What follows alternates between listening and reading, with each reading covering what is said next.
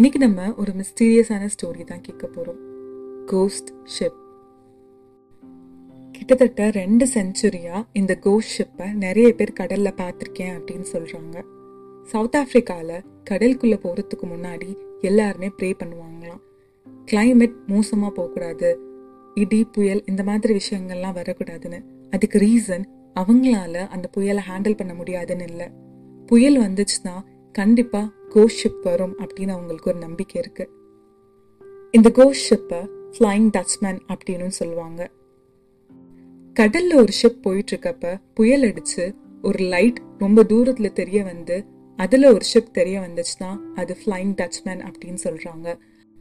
அந்த ஃப்ளைங் டச்மேனை யாரெல்லாம் பார்க்குறாங்களோ அவங்க உயிரோட இருக்க மாட்டாங்க இல்லைனா அவங்களுக்கு ஏதாவது ஒன்று ஆயிரும். இந்த ஃப்ளைங் டச்மேன் ஷிப்போட ப்ரெசன்ஸை நிறைய பிளேசஸில் நிறைய பேர் பார்த்துருக்கிறதா ரெஜிஸ்டர் பண்ணியிருக்காங்க. அப்படி இந்த ஃப்ளைங் டச்மேன் அதாவது கோ ஷிப் பின்னாடி என்னதான் தியரி இருக்குது இன்டர்நெட்டில் நிறைய கேசஸ் அவைலபிளாக இருக்குது அது என்ன சொல்ல வருதுன்னு பார்க்கலாம். சிக்ஸ்டீன் எயிட்டி காலகட்டத்தில் யூரோப்பியன் மர்ச்சன்ட் யூஸ் பண்ண ஷிப் தான் இந்த ஃப்ளைங் டச்மேன் அந்த ஷிப்போட கேப்டன் பேர் வான் டெர்க் டெக்கன் அவரை தான் ஷார்ட் ஃபார்மாக டச்மேன் அப்படின்னு சொல்கிறாங்க ஆம்ஸ்டர்டாமுக்கு போய் சேர வேண்டிய ஷிப்பை கேப்டன் ஆப்பிரிக்கா பக்கத்தில் இருக்க கேப் ஆஃப் குட் ஹோப்ஸ்க்கு போகணும் அப்படின்னு சொல்லி கமெண்ட் பண்ணியிருக்காரு. ஷிப்பில் உள்ள லேபர்ஸ் எல்லாமே எகுத்து இருக்காங்க இப்போ புயல் பயங்கரமாக அடிக்குது. அங்கே போனால் நம்ம உயிருக்கே ஆபத்துன்னு. ஆனாலும் கேப்டன் ரொம்ப அடமெண்டா நம்ம அங்கே தான் போகிறோம் அப்படின்னு சொல்லியிருக்காரு. லேபர்ஸோட பேச்சை கேட்காம அந்த ஷிப் ஃபர்தராக ப்ரொசீட் பண்ணனால எல்லாருமே அந்த ஷிப்ல உள்ளவங்க இறந்து போயிட்டாங்க. பட் அவங்க எல்லாருமே சேர்ந்து கர்ஸ் பண்ணனால தான் சாபம் விட்டனால தான் அந்த ஷிப் இன்ன வரை சுத்திக்கிட்டே இருக்கு அப்படின்னு ஒரு தியரி சொல்லுது. செகண்ட் தியரியில திடீர்னு கேப்டனுக்கு ஒரு இல்யூஷன் வந்திருக்கு.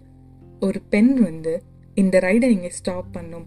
ஃபர்தரா நீங்க மூவ் பண்ணக்கூடாது அப்படின்னு சொல்லியிருக்காங்க. ஆனா கேப்டன் கண்டிப்பா நான் போய் சேர வேண்டிய இடத்துக்கு போய் சேருவேன் அப்படின்னு சொல்லியிருக்காரு. நீ போய் சேருவ அப்படின்னு தானே சொல்லியிருக்க. ஸோ நீங்கள் எல்லாருமே செத்ததுக்கு அப்புறம் கூட இதே கடல்ல சுத்திக்கிட்டே இருங்க அப்படின்னு அந்த பொண்ணு சாபம் விட்டதா சொல்றாங்க.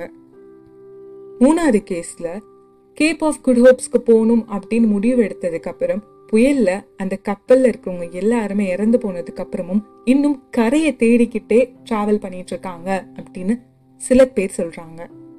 இந்த ரூமர்ஸ் எல்லாமே ஸ்ப்ரெட் ஆக ஸ்டார்ட் பண்ணதுக்கு அப்புறம் சயின்டிபிக் ரீசன் ஒன்று முன்னாடி எடுத்து வச்சாங்க. ஃபேட்டா முரங்கா இந்த எஃபெக்ட் என்ன அப்படின்னு பார்த்தோம்னா காற்றுல உள்ள மாய்ஸ்சர்னஸ் அட்மாஸ்பரிக் கண்டிஷன் லைட் புயல் இந்த மாதிரி விஷயங்களில் ஒரு இல்யூஷன் ஆட்டோமேட்டிக்காக கிரியேட் ஆகும் அப்படின்னு சொல்கிறாங்க இது கடல்ல மட்டும் இல்லாமல் டெசர்ட் லேண்ட் இந்த மாதிரி எல்லா இடத்துலையுமே கிரியேட் ஆகும். நம்ம கூட கேள்விப்பட்டிருப்போம்.